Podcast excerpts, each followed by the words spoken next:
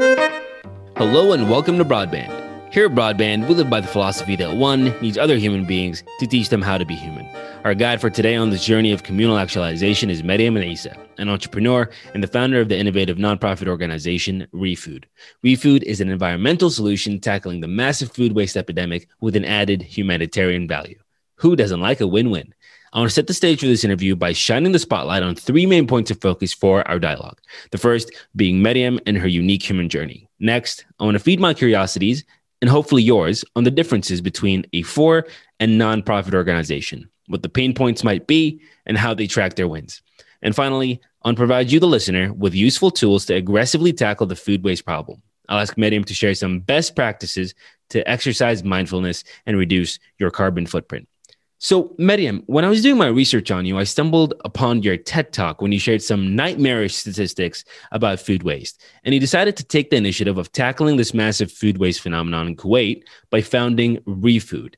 Detail the journey of ReFood. What concept are you selling, and how did you come up with that concept? So, ReFood is a project I started right after completing my MBA and coming back to Kuwait. It's a project that I wanted to start as a communal thing. It's a project that I really believed in.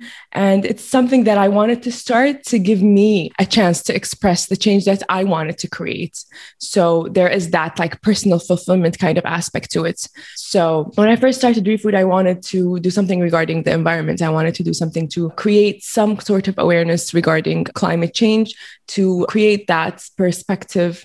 Um, we're also like out of touch with the system that we are part of. So when we waste food at home, we don't really realize the impact that this wasted food has. Like our concept of it is kind of purely religious that is this is like food and we shouldn't waste it because god doesn't like us wasting food.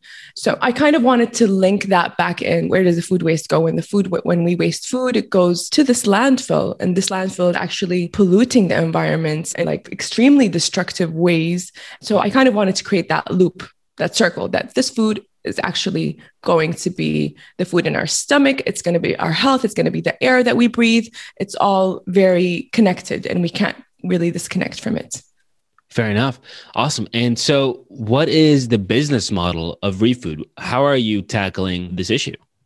So ReFood today offers companies, all all F&B, all FMCG companies, a solution to their last part of the supply chain, which is managing the excess food and the near expiry food. So we offer that to companies. So companies are glad to provide us with their near expiries and their excess. They would much rather it's be given to people that will not cannibalize their sales, but also they want the PR side of it. They want to be responsible for that. They want to show that they're being responsible for their wasted foods. And that's something beautiful, from my opinion, that these companies are motivated to do something even though they really don't have to. They could be easily just like selling it. And a lot of companies are just selling the food to whoever takes it, to giving it out to ReFood and making sure that it never goes to waste. That to me is like a very beautiful concept.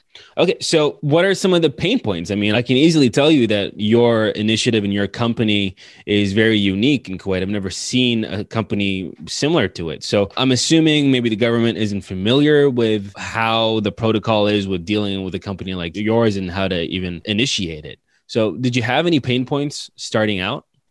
Of course every eh, like every every project has a lot of pain points. In the starting and we still have a lot of pain points today the things that i would see a lot of like room for improvement is in terms of a lot of legislation i would say in terms of regulating nonprofits companies in terms of incentivizing people to start social businesses and to start these nonprofit companies. Like for example when we first started we hit a stop. We hit a stop because we couldn't find the space to operate from. Rent is too expensive. And we were doing it purely as a volunteer project. At that time it was just like literally a nonprofit company on paper and it was a volunteer run operation in real life. So not having that space could have easily stopped us and we stopped for a while. However like fighting to get some space space. It was like there were no resources invested in it, but it took a lot of grit and perseverance to find the right channel to provide us with a location to operate from. And thankfully and fortunately, we still operate from that place today, even though this is like something that strictly is unregulated within the governmental scope.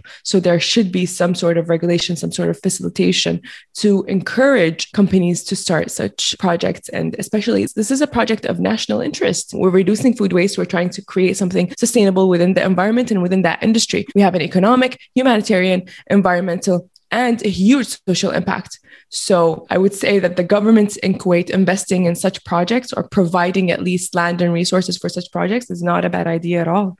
Definitely. I completely agree with you. I mean, I think there should be real estate available. I mean, in terms of warehouse, and we have so much space already in Kuwait. I'm very surprised that you had to struggle to get that. We still do. We still do. There's a struggle like going on. It's and I see a lot of projects and a lot of other nonprofits are also struggling with that, securing land, especially like in Kuwait. The government gives a lot of like provisions to different companies, but when it comes to the environmental or nonprofits or those with a social return or like a triple bottom line, we have to compete with the rest of Kuwait. So um, it's very difficult to reach that level when you don't have as much resources as they do because people are not interested in really just investing in nonprofits and people see it more of like a voluntary role rather than a professional role. So, I mean, you said something very interesting. You said that you are now being compared not only to other nonprofits, but to all other companies in Kuwait. And, you know, businesses usually measure success by tracking and maximizing profitability and revenue. How does a social enterprise like ReFood track its growth? Um, we have our own KPIs as well. At Food specifically, we measure the number of packages that we provide, the number of beneficiaries that we have registered with us, and the number of volunteers and the number of companies supporting us. So we have these measures to actually measure our year to year growth. And thankfully, it's growing despite the lack of resources to actually expand. It is growing and it is expanding in a very humble way. And I mean, you say low in resources, but you know, a person like me who likes to spin things around will say, you know, you have a very lean company. Uh, w- one of the innovative things that you've done is you have a product called Reft, right? So RFD. Can you please explain the concept of Reft to the audience? Yeah, absolutely. So Reft is a concept that I created to actually back up ReFood. Reft in Arabic means support. So I wanted that to be a support pillar to ReFood. So the concept of it is a one for one concept. So Reft started out as a food subscription box. So basically, customers can actually buy this food subscription box, regular customers, and for each box sold, we would provide a food package. So we create these revenue streams because we can't, or technically, we're not allowed to collect donations immediately. So we sell the these kind of like subscription services to help these families on a more sustainable uh, way. And so there's a, there's that environmental aspect of this food isn't going to the waste facilities, but now there's a humanitarian aspect, is you know you're also giving a box to a family in need, and, and, and it's really cool because it sounds like you're you're pivoting really quickly uh, to find and generate all these revenue streams. So you mentioned volunteers and innovation is not limited to products. It also applies to processes, right? So I was watching one of your interviews and you mentioned that you had 1800 volunteers in 2019 alone. I mean, you're a very lean organization with limited resources, right? So how did you ensure that both the volunteer and the supplier onboarding process was working for you? It's all about processes. So we have volunteers that want to take more responsibility. So we did create, um, we created a volunteering system, and that's how I built ReFood. actually. It's through different tiers of volunteering. So if you wanted to be a regular volunteer, book whenever you can. Yeah, you're absolutely welcome to do that. And you're welcome anytime. If you wanted to hold more responsibility and you wanted to be trained, I would we would invest in these volunteers and we would train them and have them hold certain responsibilities. So we had like four levels of volunteers. And the third level was a managing level. So once you're a managing volunteer, you actually come to our team meetings and you become a part of the voice of change at ReFood. And that was a very beautiful thing that helped establish ReFood. So all these people that were part of the managing team, they made ReFood an essential part of their lives. So that created a culture of volunteering within ReFood that was very beautiful. Right, right. I mean, in general, charities and nonprofits don't really make it fun to give back. And I mean, it feels good, obviously, to give back, but it also kind of feels like a chore at times. I mean, have you found the secret sauce? I mean, are these volunteers coming and saying, hey, it's fun to work with ReFood? I think so. I think so. We've had volunteers with us for like consistent five years. So it has become part of their culture, part of their lifestyle to come to ReFood and to volunteer. And we see a lot of people now volunteering in Kuwait. They're really investing in creating a volunteer culture. That's what the government is really investing in. And I do see it prospering. I do see that people do really care about volunteering, even if it's just a phase of their life to experience that giving back kind of thing. It's it's a need that's unfulfilled by other kind of activities that you have. So it's different than going to work. It's different than like being with your family. It's different than donating. It's being there to help with your time and your energy as a human being, giving back to your community and bonding with other people who share these values. I think that's invaluable. I mean, that's a huge success story. That the fact that now you're a company that stands on its own and pivots on a dime, but also started on the volunteering culture that you instilled in everyone. So well done. That's definitely uh, one huge successful leap. So amazing. Uh, you know, I work for an oil and gas company, and we have several social impact committees and initiatives. Now, I would say that it's normal for big companies to have that. Does that make every corporation with a social impact committee a social enterprise? Well, a social enterprise is a business that's committed to creating a change that's a, a social change. So they're just not just committed to the profit bottom line, they're committed to the social bottom line as well. So that doesn't really make them a social enterprise since their main goal is, uh, well, cre- generating wealth and growing the company. However, it does make them a more socially responsible company. So when they have that corporate social responsibility, even though a lot of companies have just shifted their PR teams to CSR teams and call it a day. All right. So, but what is a nonprofit organization exactly? I mean, to me, the concept of an organization existing without any profit doesn't make any sense. Do I have the the definition wrong just by the nature of the name? Well, it's a non well, we're a nonprofit company. We're not a nonprofit organization. I think that would be classified as a non-governmental organization, but a nonprofit company, we're a company that runs as a company and we do generate revenue, we do generate profits. However, all the profits are reinvested in the company to create and to grow and to improve the resources and the operations that it has. So it exists to serve a certain goal. It doesn't mean that it doesn't create uh, wealth within that process. However, wealth is not the main goal. The main goal is to have whatever it is that is set as the main goal. So, in terms of ReFood, the goal is to reduce food waste and to have an, a great social impact, environmental, economic, and humanitarian impact. So, that's the goal generating wealth is a way to do it within a capitalistic system because there's no other way to do it within a capitalistic system except run it as a company. So that's just, I guess, modified capitalism, I guess. You're not a charity uh, and you're not a for profit organization. You're a nonprofit right in the middle. So you probably experience the best of both worlds when it comes to that. So, like, can a nonprofit ever compete with a for profit organization or company, I should say, in terms of influence, market share, economic impact, and just overall gravitas?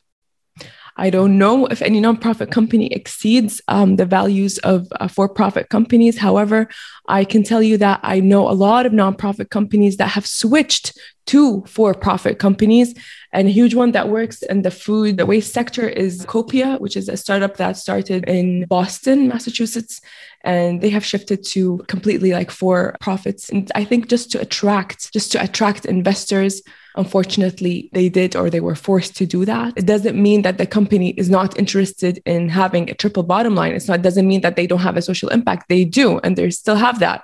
But it's not just about the profit. It goes beyond the profit. They're a social business. So I do think that social businesses definitely can compete. And we have seen that. We have seen that in like Tom's Shoes and a lot of other businesses that have been able to compete on an international level as a social business. So I do think there's a lot of hope for social businesses.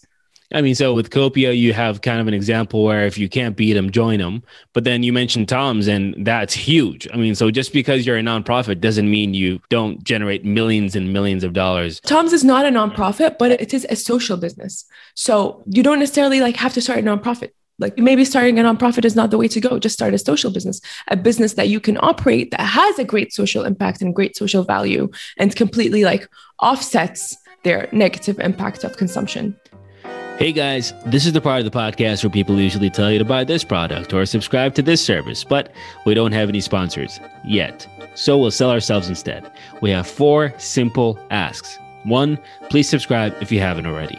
Two, share the podcast. Share it with your friends, share it with your family, and share it with a stranger. Start a conversation. Three, check out the show notes. You can find all the references that we've already made and are about to make on there. And four, engage with us on Instagram and email. Enjoy the rest of the show. Have you seen that it was difficult to attract like bright minds and competitive people to work for your company? Um, the strategy that I had for recruitment at ReFood, and it was through a lot of like trial and error, is invest in your people. So when I see like a rising star of a volunteer, um, I actually make a lot of effort to make sure that person stays at ReFood. And once they graduate from college or whatever they're doing, they actually hold a position at ReFood, whether they're just an intern at the beginning and then they develop into becoming an employee. And we've had a lot of students that have turned into employees. And these are the most sustainable employees that we have. It's very different than hiring someone right out of like recruitment websites. They're here because they're intrinsically motivated to be here. They came here as volunteers. They want to do this because they believe in doing this. Providing them this job as a way of living is just accentuating their life and their interest in this project. Nice. You, you, you grow them in house and they already drank the Kool Aid, so they're sold. So here's an interesting dynamic. Uh, so if, if you work for Goldman Sachs and you're the CEO of Goldman Sachs, and you have a really good year, you're going to get a bonus worth millions of dollars. And you're the CEO of a nonprofit uh, and you have a good year. And if you give yourself a bonus of, a million dollars, you'll probably get ostracized and, and people will think you're greedy, et cetera, et cetera. Uh, is that another stigma that you always have to fight that you have to kind of be sure that oh i'm doing something socially that i have to kind of limit my financials. That unfortunately yes and that's something that i personally struggled with a lot especially because the project started as a volunteer run operation. It was completely overexhausting my schedule and my timeline but i struggled to put myself on the payroll and i only did it last year or the year before i think by the end of 2019, just because when it comes to resources at a nonprofit, we're almost always short on resources. So you like I don't want to be a burden on the company, even though I need to live as well. So having that, like even me personally, like overcoming that is a journey for my development as well on a personal and professional level. So we don't really get motivated by these bonuses. I do pay myself a salary to live a decent life, definitely below market value though. You know, I definitely understand that concept of, you know, you kind of, even if there's not an actual salary cap, you kind of have to put a salary cap on yourself to feed your baby, right? I mean, you have to make sure that your baby grows and thrives. But with every business venture, whether it be brimming with success or riddled with failure, comes lessons learned. What's the biggest takeaway or lessons learned from ReFood's early days?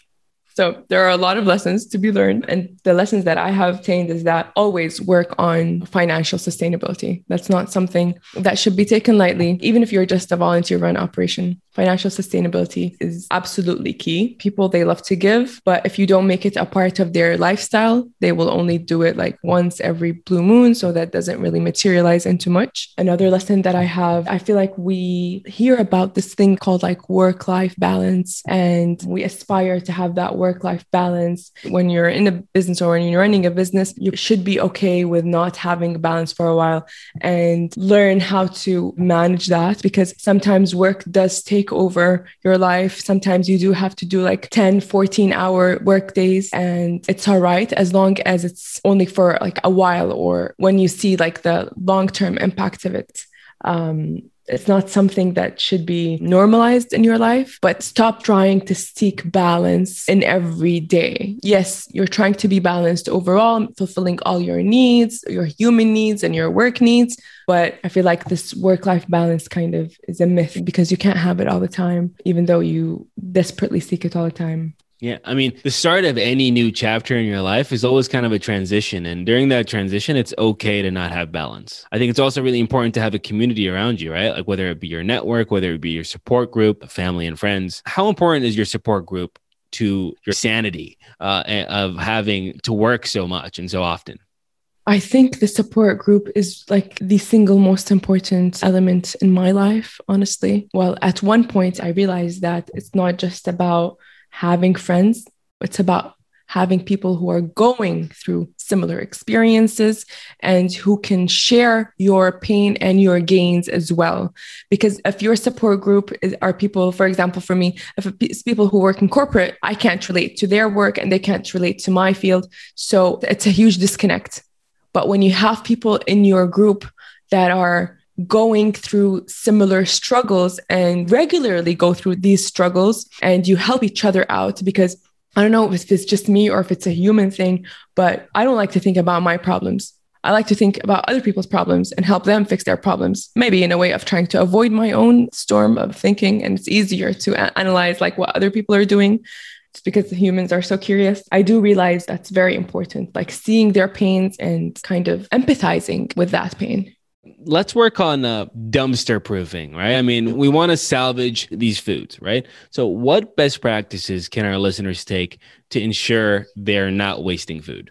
We have this huge culture, I call it the shdawa culture. Like shdawa normalizes everything. The point of shdawa is to normalize everything and to be okay with everything and to kind of be desensitized to everything. So the shdawa culture really impacts our day-to-day behaviors. Um, when I don't want to like for example, use plastic bottle and somebody offers me a plastic bottle and they're like, yeah, adi. It's all about that da'wah culture. You're dismissing people's beliefs and values. And not only are you not taking them seriously, but you're also displaying a lack of awareness when you do that. So I really want us to be mindful of our da'was, even when we purchase something and when we consume. Being a mindful consumer means that when you buy something, you realize that what you're going to use out of that product and what's going to go to the landfill out of that product and how that is going to affect the environment and you and the air quality that we all are breathing. So I feel like just having that awareness, honestly, is key. And, you know, I've been guilty of contributing to the throwaway culture, to maybe, as you mentioned, the shdawa culture, which shdawa translates to it's not a big deal. Like use the plastic utensils. Ah, it's not a big deal, right? Or you buy a two for one, you throw away one. It's not a big deal. You know what I mean? Like there's 7 billion people in the world. If every single one of us had that mentality, we'd be really screwed. Um, so what's an important message that you want our audience to take away from our discussion? Consumption behaviors i think that's the thing that we need to be most mindful about. We tend to be desensitized just because of the way that we live in the capitalistic society. We buy things and we don't think about like all these disposable items that we purchase. We don't really think about what their impact and how they get to affect us and the future generations and the world. Don't be fooled by companies who just say that they're like they call it greenwashing right? These companies they come in and they do their great csr programs and they make you think that this is a sustainable product. It's not, it's just the same old products with just better packaging and like greener packaging just to appeal to you, just because that's what the consumer wants today is a greener product like realize what you're actually throwing away. So, what you're actually consuming and what you're actually throwing away at the end of the day, how much does your trash amount to, and where that trash is going. So, we have to kind of create that culture and create these values and stick to them to create the change because I believe in a bottom up approach. Beautiful. I mean, but you live the proof with your company. I mean, the people you hire have all been volunteers. So bottom up is the way to go. Uh, so how can we support you and ReFood? How can we get out there and support the initiative and make sure it grows? Um, you can follow us on social media. You can volunteer with us. We have volunteering opportunities all the time, seats opening up daily. We have our Raft program, so you can financially support buying the products, and whatever we launch. So that really goes out to help the families that we're working with. And just don't waste food. Right on. I love that. Thank you so much for doing that. Thank you for joining us here on the show. And we uh, we can't wait until we get to see you again. Hopefully next time we'll be in person in Kuwait. Thank you so much for having me. I really enjoy this. This podcast would not be possible without your support. So please subscribe to our podcast, share it with your friends and family, check out the show notes for any references made, and engage with us on Instagram and email. Thank you.